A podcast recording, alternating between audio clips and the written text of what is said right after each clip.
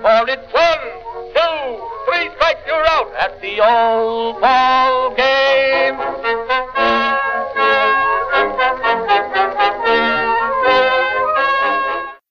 Welcome back to Short Hops and Tall Tales, a Pitcher List podcast highlighting the weird, funny, and bizarre elements of baseball that really make America's pastime special.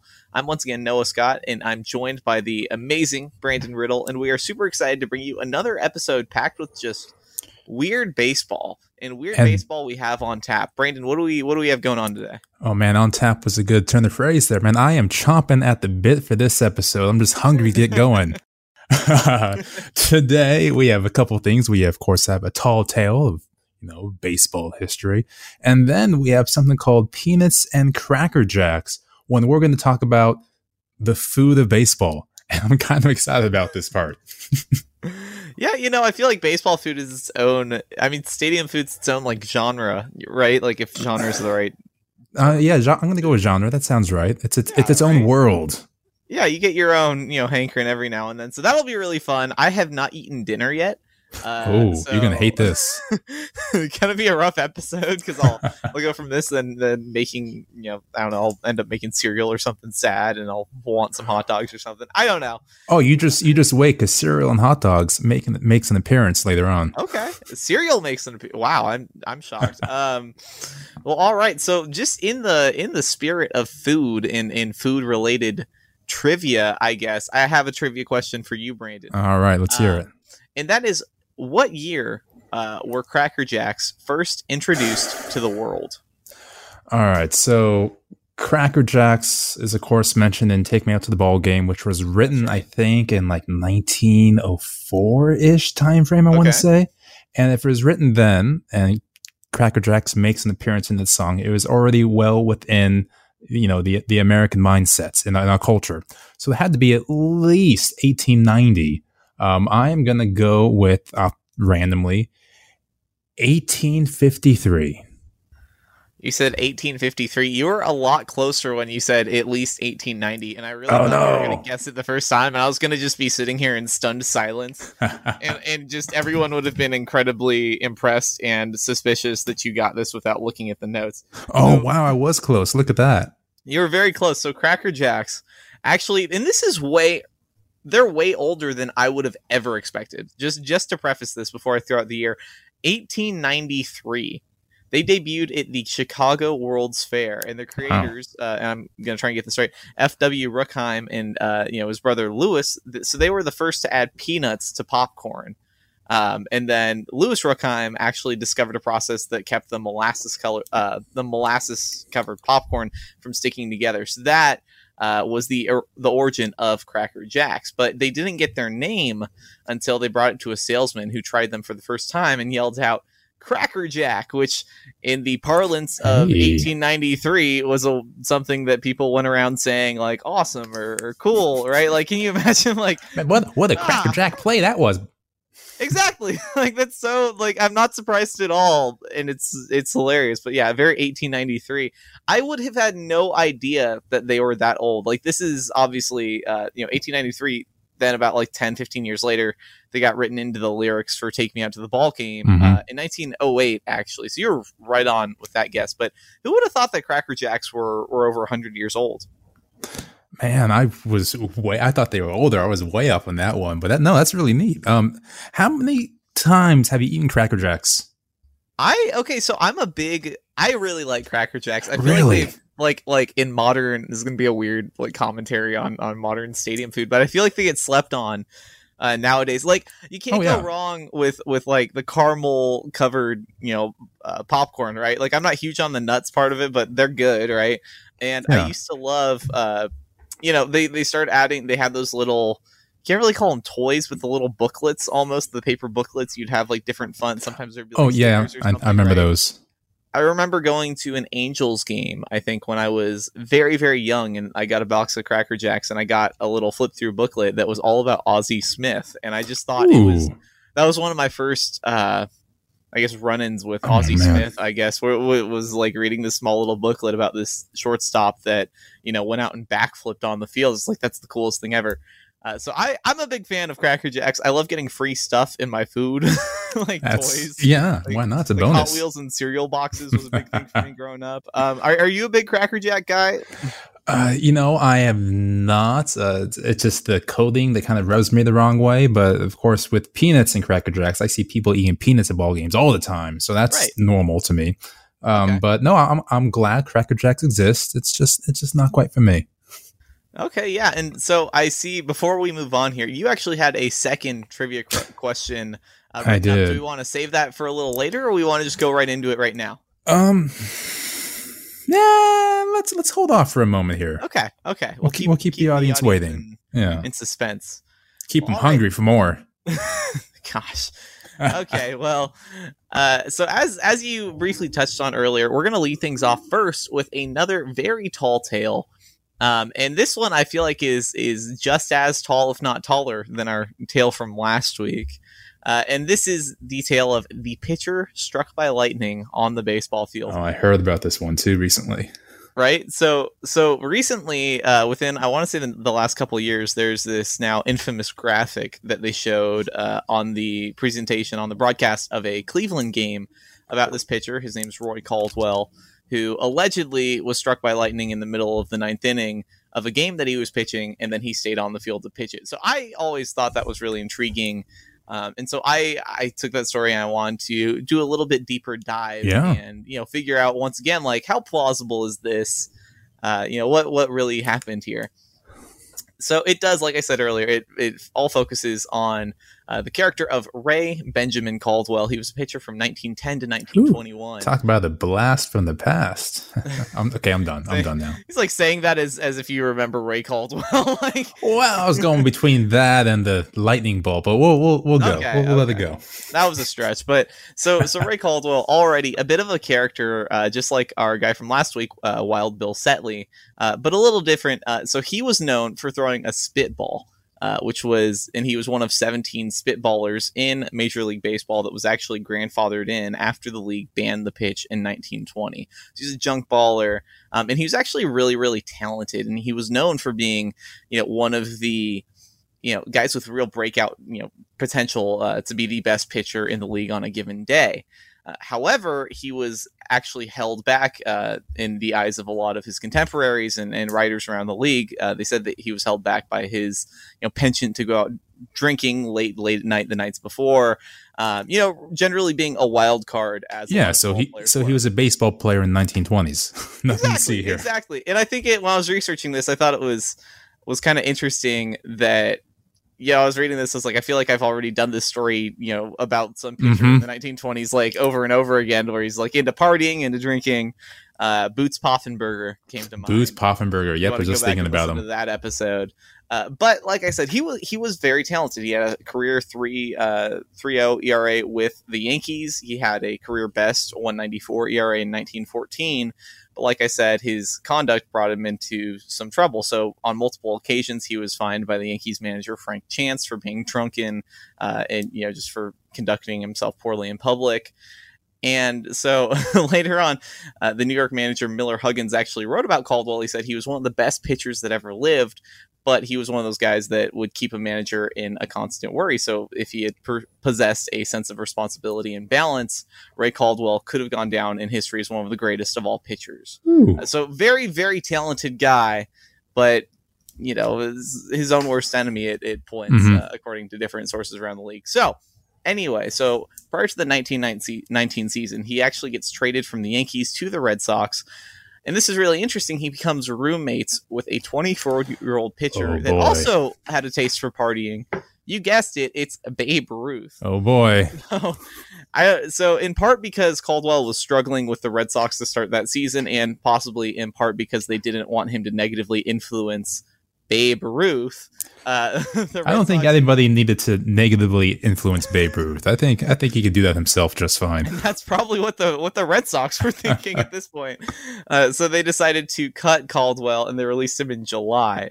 Uh, now, at this point, Ray Caldwell's gone through two different teams, the Yankees and the Red Sox, within about nine months, and even with all his talent, he's his career is kind of at a breaking point, right? He's, you know, been through two teams, and now people around the league are looking at him like, you know, are you going to get it together? Or are you going to be out of the league?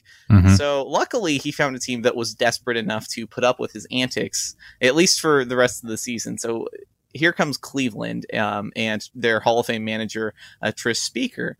And so they were desperate to catch the White Sox of 1919, also known as the Black Sox, who we did an episode on a couple of years before. It's it's just cool to do these stories and see them kind And of seeing them all connecting, yeah, it's, it's Right? neat to see. Right? Because when I was researching this, I saw 1919 White Sox immediately set off that that exclamation point Mhm. in my head, that connection. Uh, so anyway, Cleveland is desperate to catch the Black Sox, and so they're willing to try anything. So Tris Speaker offers Caldwell a contract to finish out the season.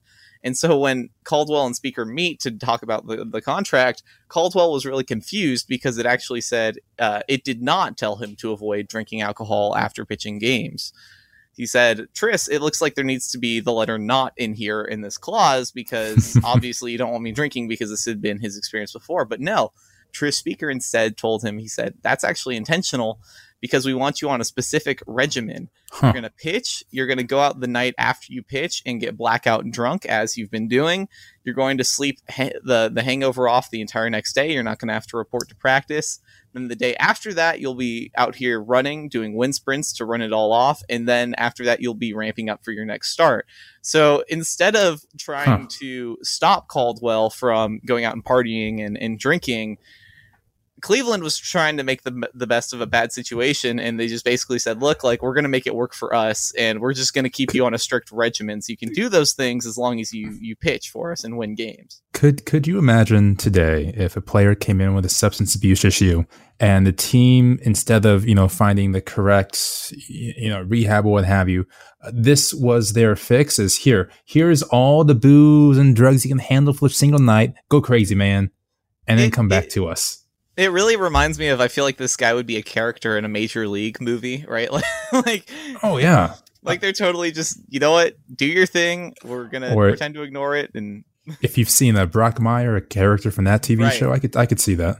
Right, exactly, exactly. Um, so this is all background. This is all before he gets struck by. Oh, not even there the yet. not even there yet. I just found this, and I just thought it was really interesting. All of the figures that this guy, you know, came into contact with, uh, and just that it's hilarious that they expressly like allowed him to drink and get trashed after games, just as long as he was able to show up for his next start. But it seemed to work. So for the six starts that Caldwell made that year in 1919 with Cleveland, he went five and one with a 171 ERA, Wow. and he threw a no hitter. My goodness. So clearly, Tris Speaker, to some degree, had you know his idea was working, right? Um, almost like exposure therapy, therapy in a sense. Hey, But you know, this so during this amazing run, he goes five and one, throws a no hitter. That's actually not the biggest game of that stretch. So the craziest thing that happened. So in his very first start of that fantastic Cleveland run, something happened to Caldwell that had presumably never happened to a pitcher before or since. He was struck by lightning. my God. so can you imagine like this isn't even just like he's been with the team a couple games. This is literally his first time putting on the cleveland jersey. He gets hit by a bolt from the sky. So let me set the scene for you. So it's it's absolutely brutal brutal heat during the summer. Um you know 20,000 fans are filling the the park. It's just thick everywhere. But Caldwell uh with that that uh, spitball, he actually is able to shut down the Philadelphia Athletics through eight and two thirds innings pitched. You know, he just gives up four hits and a walk. His command is looking excellent, Mhm. and he's pitching one of the better games of his life on a day that he really needs to impress because he needs to stay with this team that's giving him a shot, right? And so he does that. So Cleveland's up two to one entering the eighth inning, or entering the ninth inning. Excuse Okay. me. Um, and just following the eighth, there's fog that you know had been a clear day for the most part. it was Ooh, really setting the muggy scene. right? But right after the eighth inning, fog starts to roll in off of uh, Lake Erie, and so everyone's, at, you know, at the time they're kind of accustomed to this, so they're just trying to. They're like, okay, let's hurry up, let's just get these three outs, and then we can go home while the storm washes in. That's not exactly how it how it ended up shaking out, as you can imagine. So Caldwell actually took the mound in the top of the ninth, and he got two quick pop outs, so he just needs one last out. However, the storm has really taken off at this point. The wind is howling. Um, and so the punch and Judy shortstop, Joe Dugan, uh, steps in as the last hope for the Athletics. So just as Caldwell comes set to get this final out, a bolt of lightning crashes down from above. It explodes in the middle of the infield, right next to the pitcher's. My God.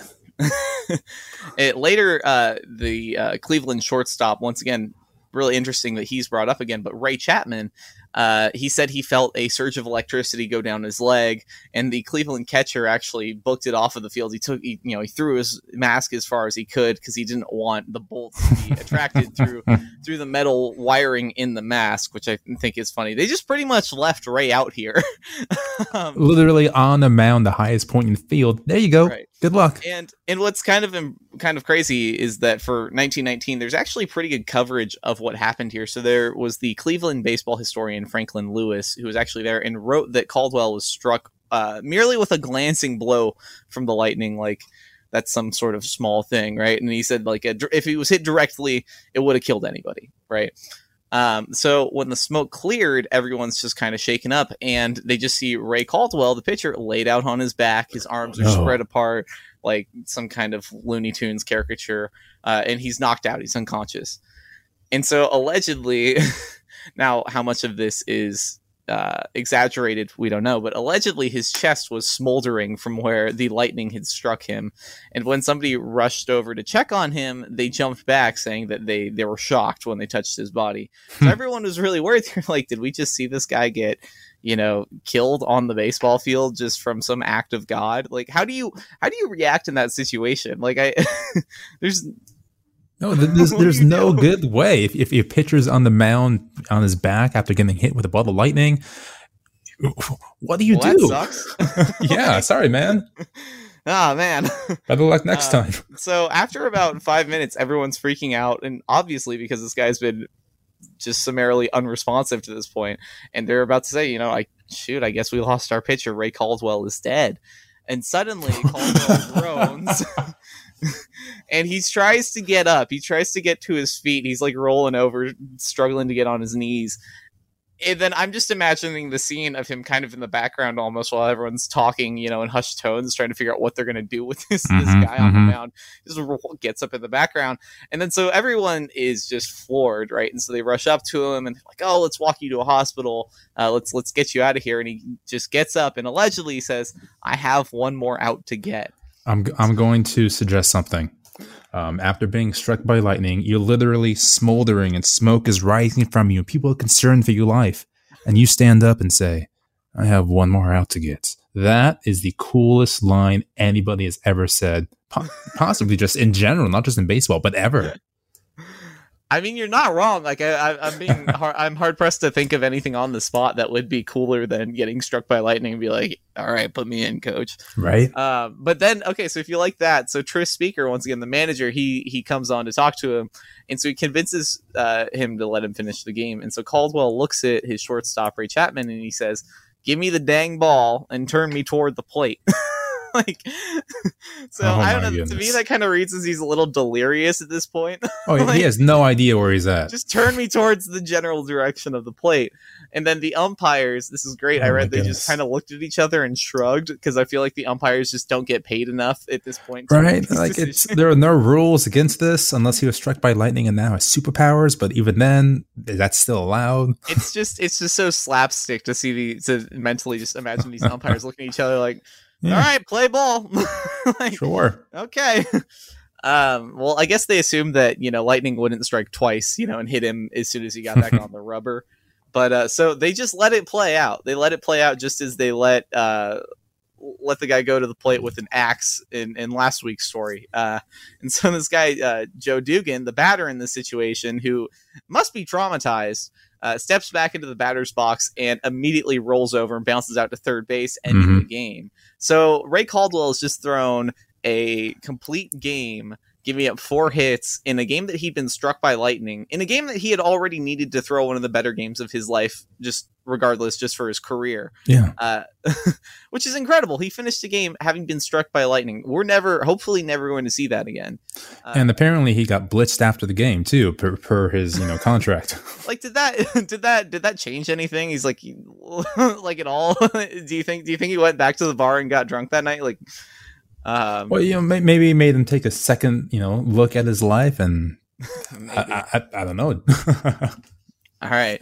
Uh, and so after the game, they asked him as we wrap this up. He just said, "You know, it just felt like somebody came up with a board and hit me on top of the head and knocked me down." And he actually theorized, Caldwell did, that the bolt entered him through the metal button uh, uh, on the top of his cap. My now, God. these baseball these baseball players are not scientists. That's just what he think happened. Uh, but through this, after hearing this whole story, Brandon, what's your? We're gonna go back to this. What's your plausibility rating that you put on this? So- you know, one through ten. So last week we talked about um, a guy going up to bat with an axe and splitting the ball in half, and half of it goes out for a home run. That was basically a zero. But Right. this, um, you know, I'm sure the details are completely exaggerated in some way, shape, or form. Um, but I'm positive a lightning bolt may have hit the field with him on it. At least that much happened. Right. Uh, maybe you know, maybe he was struck because you know sometimes crazy things can happen when people get struck by lightning and they're fine, which is odd. Um, so I'm gonna I'm gonna put this at around ninety percent plausibility. Wow, ninety percent. That's, that's yeah, that's ma- not high. you know not step by step the story happened, but something like it definitely happened. I'm on board with this one. Yeah, I, I, I, I think I, I'd probably put it a little lower. I'd probably give it like an eighty percent. But I Okay. think that I think I agree in the sense that I think it's probably the main points are true. I think he did get struck by lightning and finish the game. I think that there's definitely elements like oh his chest was like smoldering and somebody wa- walked up to him and said they said oh you know I'm shocked like that I don't Shocked, I tell you, shocked. Yeah, I, I want to believe it. Those things happened. I I, I want to believe that he just stood up like Clint Eastwood and said like I, I have have one, one more, more ball left. left, right? Like yeah, one That's more. so one more out cool. left. That's so cool.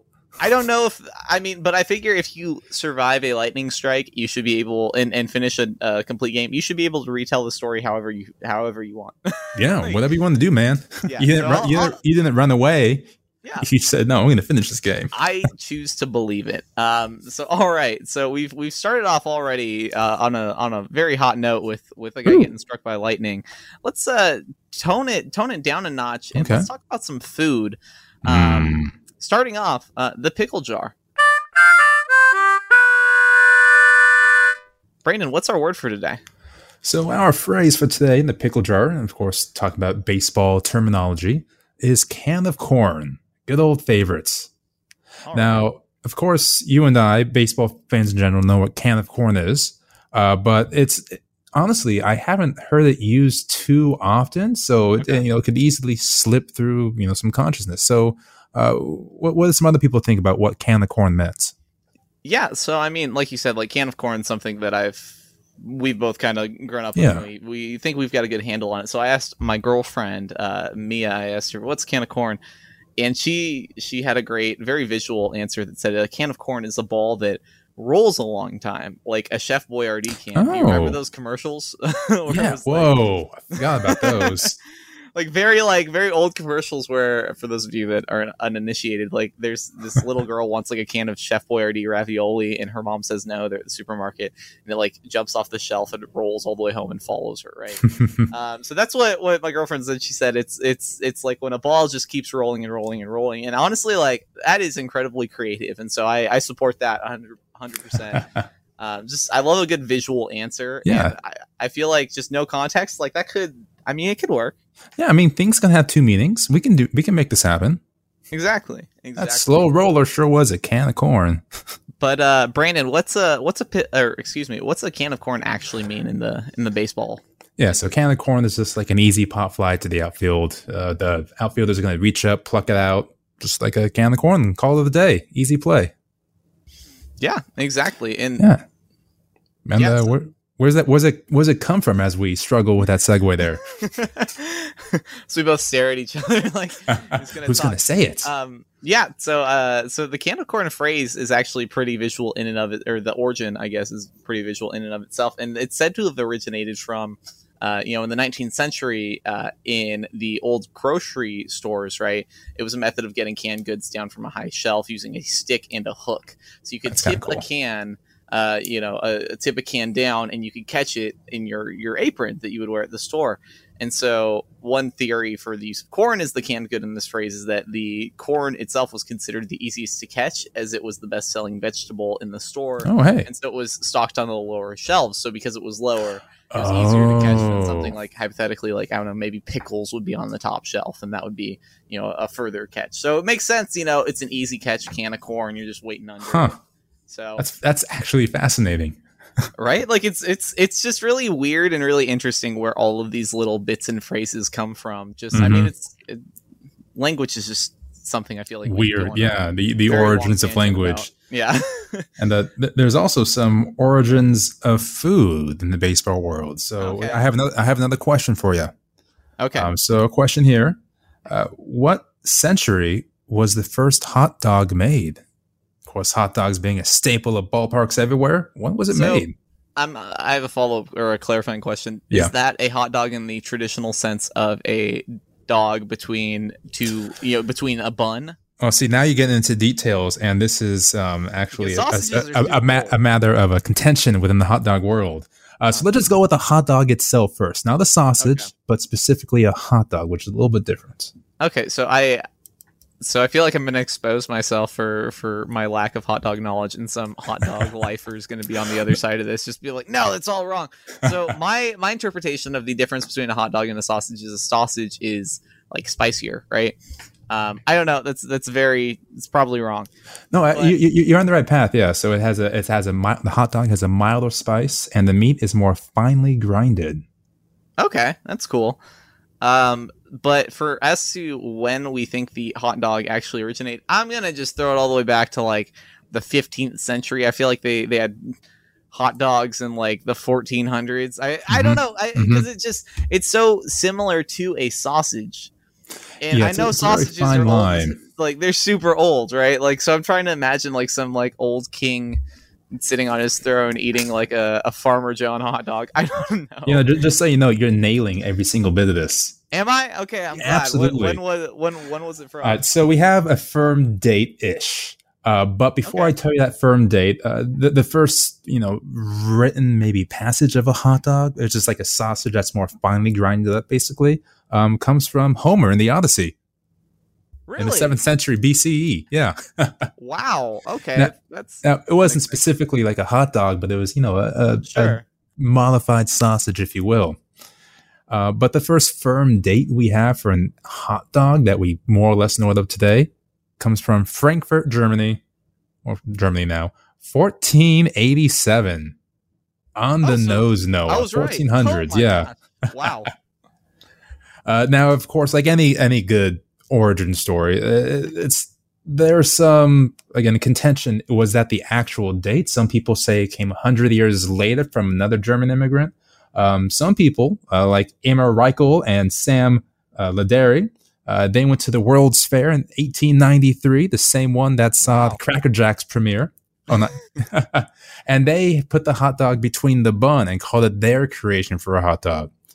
And um, the hot dog in general started, you know, getting used in popular lexicon in the 1890s, and of course by the 1900s, hot dogs were everywhere. Wow. So That- 1487. I don't think I'm ever gonna get a a better like, like I just threw that out there. I don't think I can top that. Yeah, between that and you know the King with the Odyssey, you absolutely nailed it. That was nicely done. All right, cool.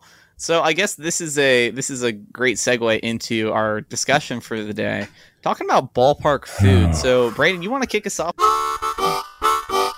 Yeah, so I hot dog hot dogs, just baseball food in general is glorious in every facet, whether it is just the regular cracker jacks or peanuts or hot dogs.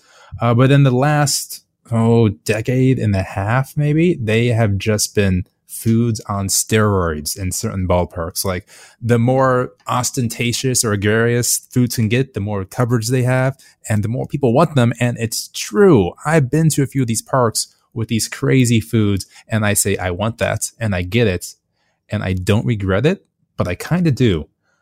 um, so, so when I'm thinking about these, experience is that is that coming from? oh, we'll we'll, we'll, get, we'll get there. Don't you worry about that. so when I think about these crazy baseball foods, I, I kind of think of a Venn diagram in my head. Uh, number one, they had to have some novelty to them. Um, You know, Right. you, you can't you can't just have really a really really long hot dog because that's just a hot dog that's long. That's not special. um, so when I think of a novelty, I think of things like the sushi burritos or you know the the Doritos tacos, something like that, something kind of odd and unique, uh, but not quite. That doesn't quite have the gluttony of a good baseball food. So gluttony is like the seventy-two ounce steaks, or like the burger with a nine or fifteen patties between the buns, something like Okay. that. So these baseball foods, it's meeting in the middle between the novelty and the gluttony in my mind. That's where I'm at. And and I'll actually propose a third uh, on this Venn gra- diagram. I'll propose a third circle, and Yeah. that is expensive. Expensive. Oh, yeah, I, I, I can definitely give you that one. Maybe not in the traditional sense, but I always feel like they're you spend a lot, but depending on what you get, it. it I don't know. Well, I feel like you're paying for quantity a lot of the time. Yeah, I- and that, that that's kind of like baseball food in general. You know, when I went to Dodger Stadium, you know, I had to get the Dodger dog, and it was like twelve dollars for a hot dog. Like, Yeah. What? so baseball foods in general is expensive. So yeah, I, I will add that. Um, there is an actual word for a three circle Venn diagram, but I forget what that word is. Uh, so a Venn triagram. a Venn triagram. There it is. We're going with it. Mhm. So I did a little bit of research as far as looking at the major league ballparks and a few minor leagues, and just to see what crazy foods they have to offer. All right. So in in no particular order, um, I'm going to start with well the Phillies in Philadelphia, of course. They have something called the donut burger Oh. which which is what it sounds like. It's a nice glazed donut cut in half with um cherry pepper jam, American cheese, and bacon, of course, with the patty in there. And here you go. Here's your heart attack. I feel like I, I, I feel like the donut burger just just initial reaction to it. Mhm. One, ouch. Two, I feel like the jam is what's sticking out to me. I don't I'm not a guy who likes jam donuts, but I could see maybe the sweet and savory coming through with the the, Yeah, the thi- beef and the bacon and the glazed bun. So I won't write it off. And I think that's what they're going for. Yeah, it's it's, it's sweet and savory with with the meat in there. So sure, okay, Phillies, we can do that. Okay. Okay. Um, up next, we're going down to Cleveland. We talked about this one a little bit earlier. The slider dog. We have your traditional beef hot dog with pimento, macaroni, and cheese, uh, right. with some cabone in there. And then all around it and on it, we have Froot Loops. okay, I was with you un- until I ha- I heard Froot Loops. The Fruit Like- Loops. Yeah, that, that's. Oh. That's so weird. And you- the the pictures look so funny because it's it's looks like a hot dog, but then you have the splashes of color that come with Froot Loops. what are we doing, Cleveland? Uh, like, I, I'm looking Slider at it right dog. now. What is this? it just it doesn't even look like a recognizable hot dog. It just looks like a bun, some brown stuff, and then just a ton of Froot Loops. And yeah, it, it's like unicorn sprinkles on it. Here are some Froot Loops. That, like that would be such like, an This is Go what like your college roommate would make it two in the morning. like this isn't this isn't a real food. No. Like, hey man, No take some of this. no no disrespect. I mean a Of little course not. disrespect, but like, yeah, I've, uh, like a crunchy a crunchy hot dog. All right, all right, it might work. So- Maybe for texture. yeah, What's next? sure. All right. So up next, we're going to Colorado. Where they have a Rocky Mountain Po' Boy, and this is you know your traditional po' boy, which is amazing in itself. Uh, but then with Rocky Mountain oysters. Now, are, are you familiar with Rocky Mountain oysters, Noah? So I'm gonna apologize because I don't know what that is. I also don't know what a po' boy is. It's a sandwich, oh my right? goodness, it Right? is It's a sandwich. I have. It is an amazing sandwich. You definitely need to get your hands on the po' boy. Um, Okay. y- you may not want to put your hands on the Rocky Mountain oyster. Um, so those are meatballs in the very literal sense. Um, they are um, bull testicles that have been cooked. Oh no. Okay. yeah, so mind. throw that on a sandwich. I, they're, they're very popular. Those Rocky Mountain oysters. I I can't say I've had one, but people love them. So there we go. Okay. What's uh what we got next? All right, so next we're going to give everybody a heart attack just by listening, because now we're going up to Milwaukee, where they have the Wisconsin Ultimate Cheese Fry. And just looking at the pictures, it looks and feels like Wisconsin in food form. Um, and this is far, this is definitely more on the gluttony side of the Venn diagram than novelty, but I had to put it in there because it just, oh my God. So there's of course a basket of fries with cheese curds, bacon, and more cheese sauce than has ever been made. It's incredible. It, it's pure gluttony, and it definitely doesn't fall into this Venn diagram we were talking about. But my goodness, I feel like now is this also served in a in a collectible helmet? Because I feel like it, it sounds like it should be. yeah, it, that, it that definitely adds should be. flavor. Definitely, the the polypropylene helmet definitely adds. Oh some- yeah, some- the every time you get the vanilla ice cream, you can Yep. you can taste the helmets. hmm Yeah, I think okay. So so far, I'm going to keep a, a running list as we roll through these. That is my number one that I, I need to try. Is that Oh, the- the- helmet? So shout out to the Brewers and shout out to Milwaukee. Sounds amazing. All right, so you, you had just talked about putting food in, you know, helmets or interesting, you know, holders, and that's exactly what Pittsburgh did uh, with the Pittsburgh cone. Okay, Yeah, here we have a kielbasa, pierogi, which I'm not a fan of, but hey, uh, Swiss cheese, sauerkraut, Russian dressing, and that's all stuffed gloriously into a waffle ice cream cone. wow, Yeah, that's why, why not? It's it's great. it's like it's like a wrap, but it's not as healthy, and you can still hold it and walk around places. So sure, waffle cones are just a reward for eating for for, for getting through something horribly unhealthy. like that's a, yeah, I can see that. Just w- w- w- is it just like a sugar bread? I'm actually not sure what waffle cone even is. It's like su- sugar Yeah, bread in my mind. yeah. Sometimes there's like a dress a chocolate on it. So so far though, I okay. So I I'm open to pretty much all of these. I'm just scrolling scrolling through what we've talked about so Mhm, far, mhm. except for that slider dog because I would try this this this Pittsburgh cone. Like I, most of these, I feel like I would try. I'd give it give it a you know an effort. I just I'm not sold on that slider dog. But what do we have next? All right, so there's just four more things to talk about. Um, Okay. we'll, we'll do a pit stop in Seattle because Okay. up in Seattle they have the uh, toasted grasshoppers. That's right. Yeah, remember that when that came out, which is literally just toasted grasshoppers that you eat. With like a seasoning though, right? Like like I feel like they've I think they've got like different seasonings for them. okay, so you could have like a some paprika on there. You, you could go, you know, a, a, southern Are you grasshopper style. I don't know. Are you an adventurous eater? Like, If it like looks that's what this good- boils down to. if it looks good, I will eat it. If it smells good, I'll definitely eat it. Okay, 'Cause I I feel like I would totally like I feel like the grasshoppers like when that strikes you like initially you, you want to be a little grossed out, but I would totally eat a grasshopper. I, I Yeah, mean, I'm- sure these things taste like sunflower seeds. Has a good Like, crunch to it. Yeah, maybe Yeah. it's like the modern day Cracker Jack now. Yeah, exactly. Like you don't know until you try it. Like, granted, it might not be for me, but I'd definitely try it because I've. I mean, I've had I have friends who are Mariners fans, and they said that either they're great or they're just all right. And I feel like you know, it, it Yeah. can't be. It's got to be like it's like peanuts, right? Like, Yeah, it sounds a lot like Rocky Mountain oysters. You know, they're either Yeah. great or they're okay. You know, they exist. okay, All right, so so we're gonna we're, we're gonna turn it up now. Uh, we're going to the minor leagues here. We're going to Uh-oh. South Bend Cubs, where they have something called the pork nado. Oh, And yes, the pork nado. This is pulled pork. Sound. Oh. Oh yes, uh, the pork nado has pulled pork. I'm not going to do that. It's pulled pork uh, with mac and cheese all around it, diced bacon, jalapeno peppers, and once again, it is stuffed gloriously into an ice cream cone. Uh, there's just something about the cone shape that's conducive to eating unhealthy things, apparently. Right, like I mean, it's just handheld, and that's really all that is. You, you got you got to have one hand free for for whatever you're doing. I mean, you could just double fist it, man. You can get Okay, two pork nados and go to town. Why like mess around? the one where where you start eating it and it just you can feel your arteries clogging up because you got pulled pork, you got mac and cheese, bacon. That's three of my favorite foods. like, like I just I feel like I'd eat this and then I wouldn't move. Like the seventh inning stretch would would pass me right by because I'd just be knocked you out. you you couldn't know. You you need a seventh inning bypass surgery. Okay. Um, and you'll need that for this next one. Again, minor leagues. New Hampshire Fisher Cats. They have the item, the squealer, Ooh. which yeah, you know where this is going to go. Once again, pulled pork, a favorite of big fatty foods everywhere.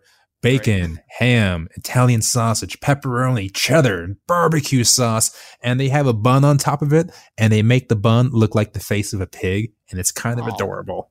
Yeah. I'd still eat it. Oh, absolutely. Come here, little piggy face. That's funny. And so what I've really gotten, and that sounds amazing, by the way, New Hampshire. But what I'm what I'm really getting from this is that I feel like stadium food is very very similar to fair like county fair food. Like like Yeah. Uh-huh. Like, and I, I feel like there there's been some overlap because I know for a fact they do that Philly's Donut Burger uh, at the LA County Fair. Um, I'm I'm pretty sure, and so I feel like that's kind of the same. yeah, same maybe we need to add another circle to our try diagram with you know fair food. and I, I feel this this last one encapsulates all four of those of those you know var- variables here. Uh, in Arizona, this is the one I've had because it was a challenge and I accepted it. it. I s- walked up to the plate. It is the Uh-oh. D-Bat dog. Uh oh. Uh, if if you've not you know been introduced to the D-Bat dog, it is an 18 inch hot dog. Okay, on a bed of fries, fine. But this hot dog has been literally filled with cheese. All right, and then wrapped in bacon, stuffed again with jalapenos, and then deep fried. oh my gosh. Oh my god! It it is just exactly as it sounds. I How ate the whole. feel? I ate the whole thing. How did you feel afterwards? I didn't. Um, I I honestly haven't, you know, remembered how to taste since then.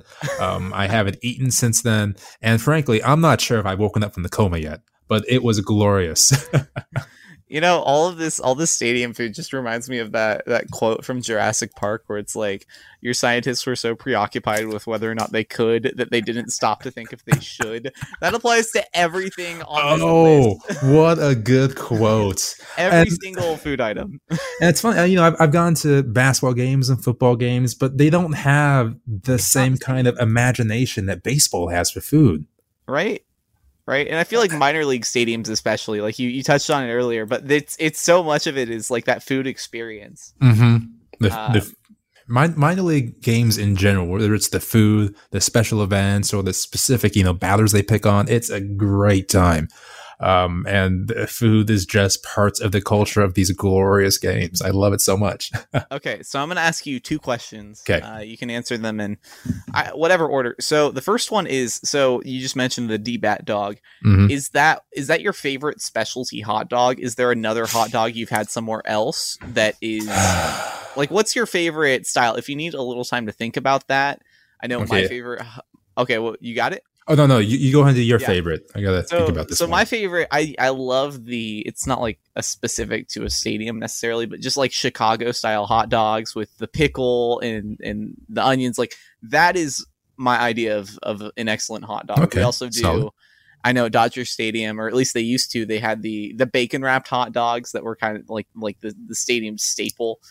You can add bacon to anything, and it's, that's it's that's very true. you- Add bacon to your bacon. Exactly, exactly. So like those are my two favorite like hot dog specialties. I think though I want to try a lot of these. What about what about for you? Uh, so as far as specialties, you know, I I'm just a hot dog fan. I'll eat you know Right. anything that has a hot dog. Uh, so w- what I'll do instead is I'll kind of explain my typical hot dog. If I go to a game, get a hot dog, Okay. what do I put on it? I'll go the boring route.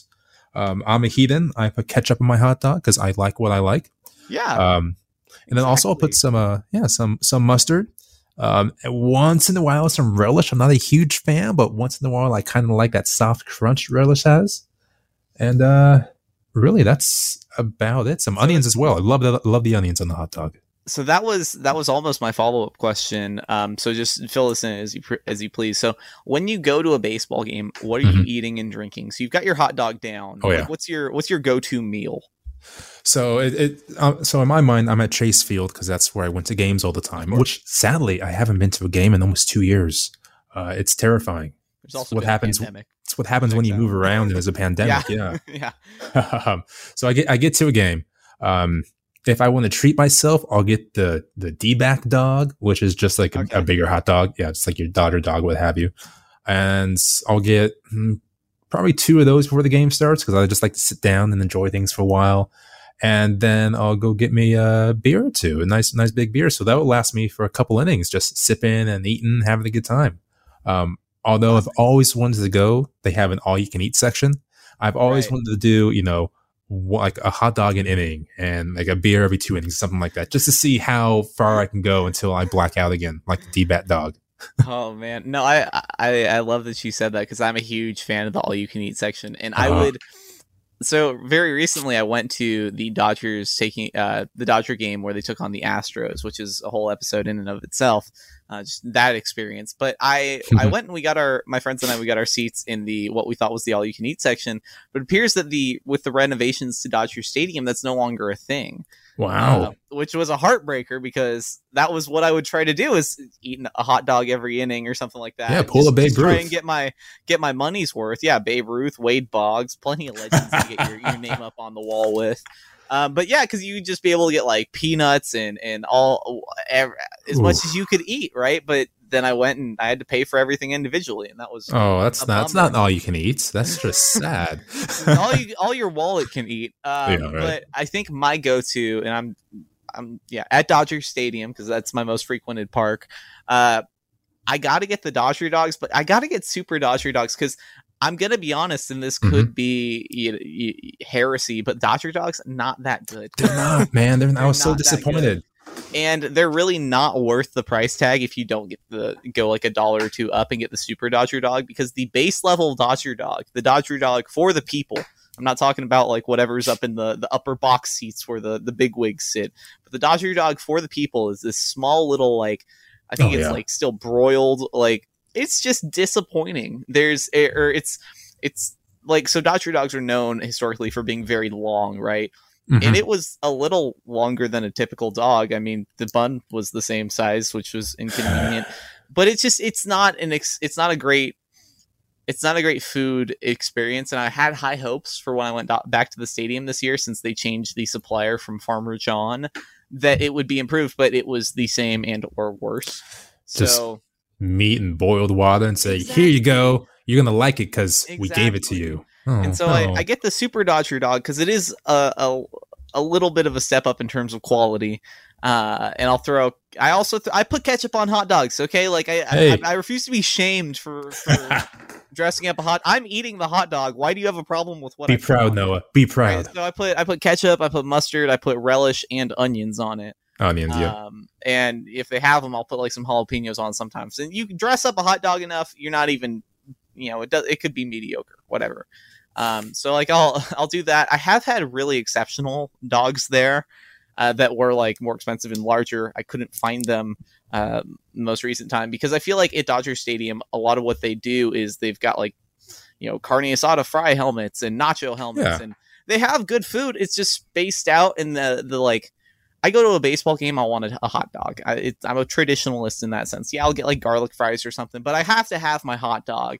Now, now, re- it's disappointing. really quick, I want to point out for you know people listening. Um, in the background of Noah's screen, somebody just walked in, and Noah is going to town on carne asada fries and his philosophy of hot dogs and these toppings. And I can't help but wonder what this person is thinking as they're walking into this room. What is he? I thought he was talking about baseball. Now he's talking about clogged arteries and relish and being proud about ketchup. Yeah. So that that was that made me pretty yeah, happy. That's, that's just my brother getting ready for work in the background. but just to put put put you at rest there, I'm not about to get strangled for my controversial views on on hot dogs.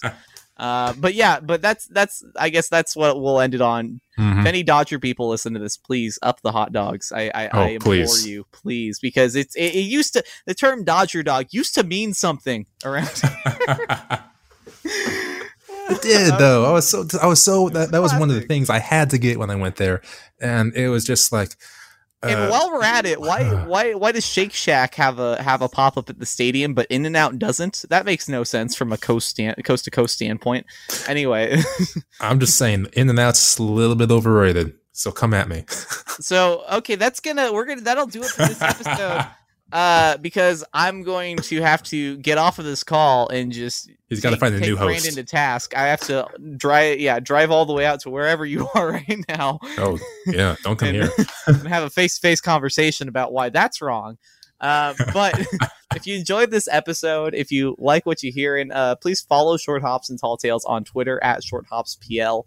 Follow Brandon at BD Riddle to tell him about why his burger choices are wrong, and myself at Noah A Scott Six. Uh, only follow me if you're going to agree with me, though. um, Yeah, and feel free to tweet at us your favorite baseball foods as Yeah, well. exactly, That'd be fun. Exactly. That would be fun. Um, so subscribe to us on Apple Podcasts, Spotify, wherever you're listening to this right now. Leave a review if you like, uh, so we can reach more people that uh, like baseball like us. So for Brandon Riddle, I'm Noah Scott, and this has been the Short Hops and Tall Tales podcast. See you next time.